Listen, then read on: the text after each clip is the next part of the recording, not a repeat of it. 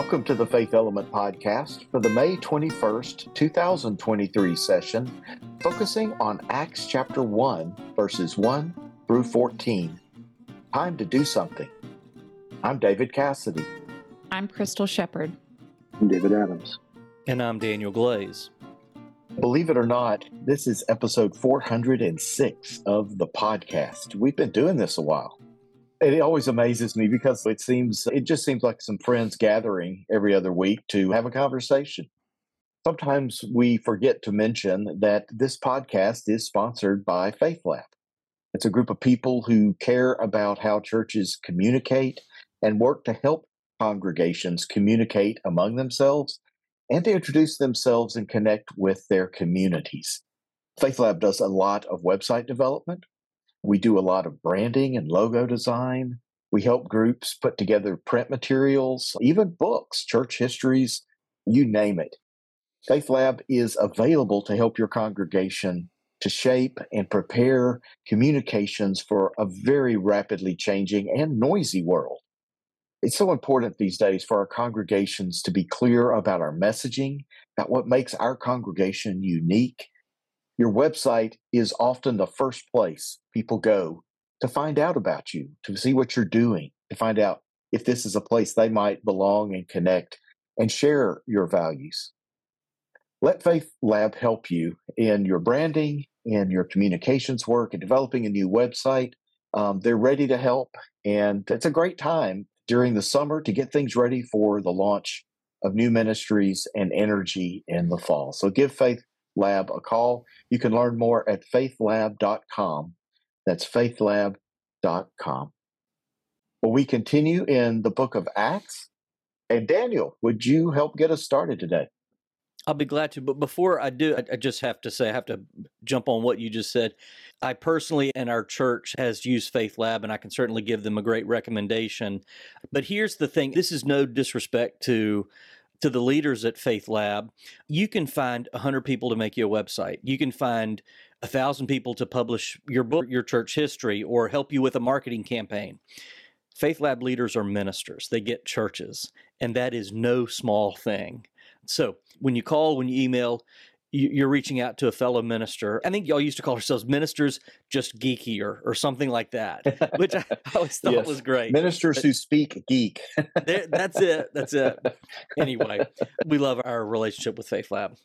So Thank you, we've been Absolutely. So we've been taking a journey of sorts through the book of Acts this Easter season. Next week we will move on, but before doing so, the lectionary, the three year system of Bible reading that guides the Faith Element curriculum, the lectionary asks us to return to the beginning, to the first chapter of Acts. We do so, I believe, to be reminded how the church began. So this Sunday, May 21st, is Ascension Sunday. This is the day we remember Jesus' ascension back into heaven after his earthly ministry was complete. I'm reminded that when my younger daughter, Ashley, now in high school, was young, she developed two things at the same time a fear of the dark and an active imagination. Not a great combo. She would imagine all sorts of scary things that could happen once the lights went out. So, in her mind, the only way to guard against such things was to stay awake and keep lookout. Eventually, my wife and I would have to come and sit with her on the edge of the bed until she fell asleep. I can remember on more than one occasion, Ashley just begins to drift off and then is jolted awake again, calling, Are you still there? Yes, honey, I'm still here. You have got to go to sleep. Letting go and saying goodbye is hard. Whether it's giving up a stuffed animal, moving beyond a childhood fear, a friend moving away. Saying goodbye is hard. I can't tell you how many times I've stood behind the pulpit for a memorial service or beside a freshly dug grave, and I've thought to myself, I don't want to be here. Now, I love being a pastor, and I'm grateful that my church has invited me to walk alongside them at such difficult times when our loved ones move through that sacred transition from this life to the next even though I'm honored to be present for that. The truth is, I'm not ready to say goodbye. This time last year, my wife and I were preparing to say goodbye to my older daughter, Ella, as she was headed to Wake Forest University after graduating high school. Now, she had a great year at school, but I remember saying goodbye was rough. Over the past three years, due to the coronavirus pandemic, we have had to say goodbye many times to vacations, weddings, evenings out, in person worship, some careers. And most tragically, perhaps, we had to say goodbye to family and friends behind masks and with six feet of distance, unable to share hugs, handshakes, casseroles, all those healing rituals that we offer to one another. It makes sense that saying goodbye would get easier over time, but I haven't found that to be the case. Saying goodbye reminds us just how fragile life can be and sometimes it causes us to wonder whether we are alone in this world. Everything was about to change for the disciples. They were about to say goodbye in a big way. They had given up their careers and their families to follow Jesus, and they literally followed him, tagging along as he preached and taught, as he fed 5,000 people with a young boy's sack lunch, as he opened the eyes of the blind and turned the leper's skin clean. They had come to rely on him for everything. And then one day he just left. As the Bible puts it, Jesus ascended into heaven. In Luke's gospel, Jesus lifted his hands to bless the disciples, and as he was blessing them, he was carried up into heaven, then he was gone. I love how Barbara Brown Taylor puts it. Jesus disappeared, vanishing into the fog like the end of a dream too good to be true. In today's passage, Luke continues his narrative, elaborating on the disciples' reaction. I'm starting with verse 9 here. When Jesus had said this, as they were watching, he was lifted up, and a cloud took him out of their sight. While he was going and they were gazing up toward heaven, suddenly two people in white robes stood by them. They said, You Galileans, why do you stand looking up toward heaven? In other words, we need to quit standing there, hands in our pockets, looking up.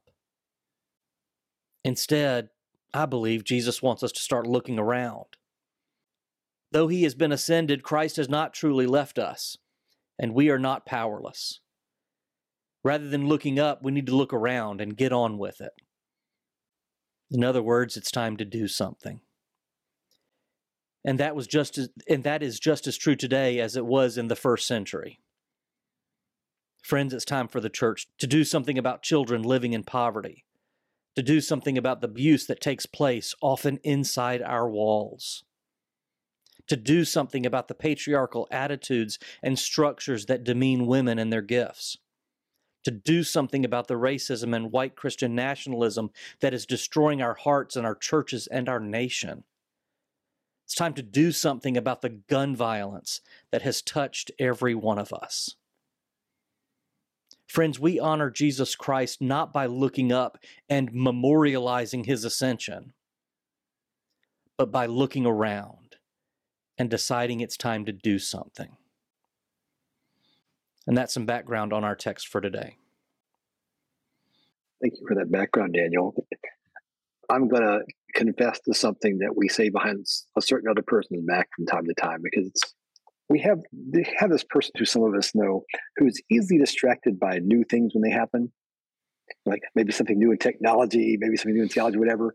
And we always refer to what we're doing with them time to time as saying, we're jingling the keys. Well, they'll just jingle the keys and he'll be looking at that. And then he'll take his mind off other things. We'll keep him preoccupied. I even gone so far as when he's talking, it's like jingle keys next to his head just to see what people around the room say, because we all know he hmm. likes to see people jingle the keys.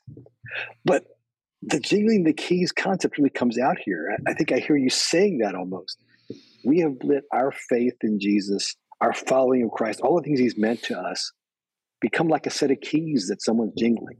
You know, look at that. Look at this thing. He's he take up into heaven. Look at what's happening with him. Don't look around you. Don't pay attention to what we need to be working on. Look at us as we jingle these keys. And quite often, Christians will substitute the story of the gospel and what they want to say about Jesus and make that what they want to draw our attention to, but not what Jesus wants us to do. Yeah, that's, I think you're exactly right. Because I've often said if all we're doing is standing up and looking toward heaven, or perhaps we might put it another way, if if the entirety of our faith consists of what we do from 11 to noon on Sunday mornings, then we've left a lot of Christ's teaching just not even off the table, but hadn't even gotten off the ground. I love the way you put it there. We've been fascinated by whatever the latest, greatest replacement for just looking up is. Mm-hmm. It reminds me of be doers of the word, not just hearers. So, the church that my husband and I were married in in Louisville, when you walk out the back door of the sanctuary that is emblazoned in, in stone above the door. And it's that's that constant reminder of don't just give lip service to it. And i think that's been you guys know on here, I get pretty critical of the church. I guess I could, I, always tell my husband that I guess I earned the right by going to seminary and studying the church and serving in a church. So I'm going to be critical. But that's my biggest beef is that, and I do it in my own life too. So I, I don't want to say that I just cast it all on everybody else and I don't look at the plank that's in my own eye. But we just sit and have all this lip service thoughts and prayers and then we don't actually protest or get out there and offer a cup of cold water to someone who is dying of thirst. There are literally people dying of thirst in the united states. What are we as the church doing about people like you said being murdered? Like kids gun violence so many ways in which we could offer a gospel that we, you know, we, when I grew up, it was be the hands and the feet of the gospel. Okay, what does that look like? I don't think it looks like just yelling at the top of our lungs to try to get someone to listen. Maybe that's the latest, like what it means to be looking up. It's just the lip service. I like to, uh, one of my favorite sermon moods it's a move I like to do in a sermon. I will talk about the gospel story and Jesus and all the glory of all that thing and all that we're called to be and do. And I'll wave my hands around and I'll point at the sky and talk about those kind of things while I'm stalking around back in front of the congregation. Our room is very small. And as I'm doing this, I deliberately go face first into a wall. I'm talking about that. And I point out, this is what we're doing. We're looking at this, and there's this wall in front of us. There's this place we need to go, and the stuff we've got to do, and we're just not doing it. And it, we might feel good about ourselves, but we're just not doing the thing that we're the one thing we're supposed to be here doing. But I wonder, Daniel talked about that the disciples were getting ready to have their life completely changed. And I wonder if for the church, if it's about fear in some ways, like this is something that is, what if we aren't following what God wants us to do? Or what if we get out there and we do this and it's we don't say the right thing or we don't do the right thing or you know in my own life i have felt that it, i don't want to say the wrong thing.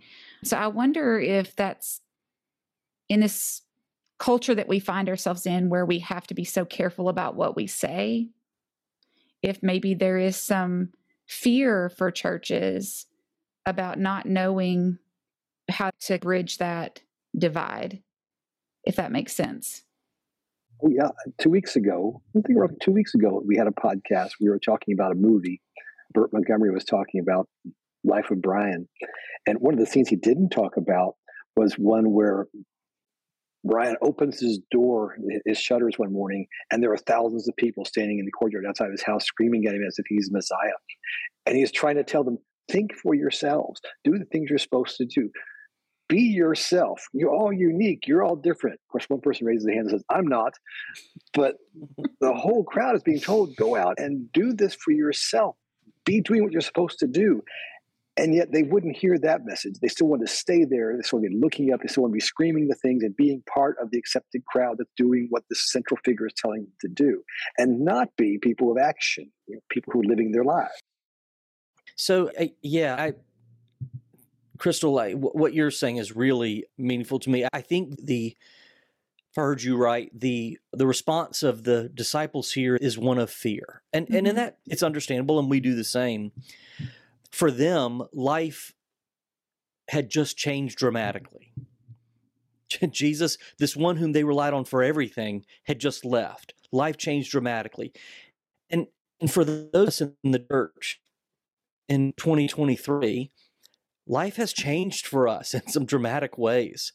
And it, it's not that looking up is wrong, but if that's all we're doing, then we're missing things like like running into walls, like you you were talking about, David. If to keep with this looking up metaphor, if we're only looking up, we're not looking around to the assets that we do have, to the to the wonderful resources that we do have. We're not looking and we're not looking forward to a great day that God is yet creating. Yes, while I don't want to beat them up for doing this because I do the exact same thing, in fear we just we almost are paralyzed. But we need that encouragement like these two persons in the white robes say, "Hey, it's time to quit looking up and it's time to do something." And I think we I let me speak personally. I as a local church pastor need that encouragement at this time when everything's changing. I think you brought up an issue, not directly, but it's in there with what you're saying because we are at a different time. So much has changed. The church that we knew even three years ago is not the church we know now. Right. And we've reached a time where congregations who are going to do what they got to do and they're going to really be following through have got to start asking themselves, well, what do we do now? We're afraid to ask that question. What do we do now? We're too busy mm-hmm. sucking our thumbs and complaining about the loss of something that we used to have. We're not doing a good job yet of saying what's got to happen now. What does Jesus want us to do now? Who's not yeah. doing it? Yeah, a congregation I used to be associated with would often joke, if 1965 returns, we are ready. and that that's not a that's not a strategy, not even a positive posture, but yes, we we it's almost like we're just waiting for the heyday to return so that we can we know which doors to unlock to just let them in rather than what new doors do we need to create? Oh, uh, yeah, I hear you. And I think the church has lost some credibility because of some of the major issues that have happened with Christian nationalism. And I think if we can really address what is in front of us, what we see, the issues that we see at hand, I think that's how the church we, I would hear all the time when I was involved with church ministry. How do we? How are we relevant? How do we? How do we reach people? You meet their needs you help take care of them, you befriend them. It's not just about saying, here's the four spiritual laws, read it and believe. There's more to it than that because they have to live their day to day lives. And for some people, that's a real struggle. So I think we need to, if we're looking at what's in front of us, it's maybe that the church needs to maybe need to like look at how it's perceived and they shall know we are Christians by our love. We could take that to heart. Yeah, I I can't help but think about the different ways that those watching Jesus ascend could have responded. So they could have said, Wow, what an experience. Let's all take out our journals and journal this experience. Not a bad thing. Journaling's good. Another thing they could have done is they could have said, okay, we're going to gather in two hours and sit and together try to develop a theological framework for understanding what we've just experienced and seen. Not that theologizing or talking about that is a bad thing. You see where I'm going with this? Mm-hmm. There are lots of ways they could have analyzed and connected with this. What are the doctrines we've just learned from Jesus' ascension?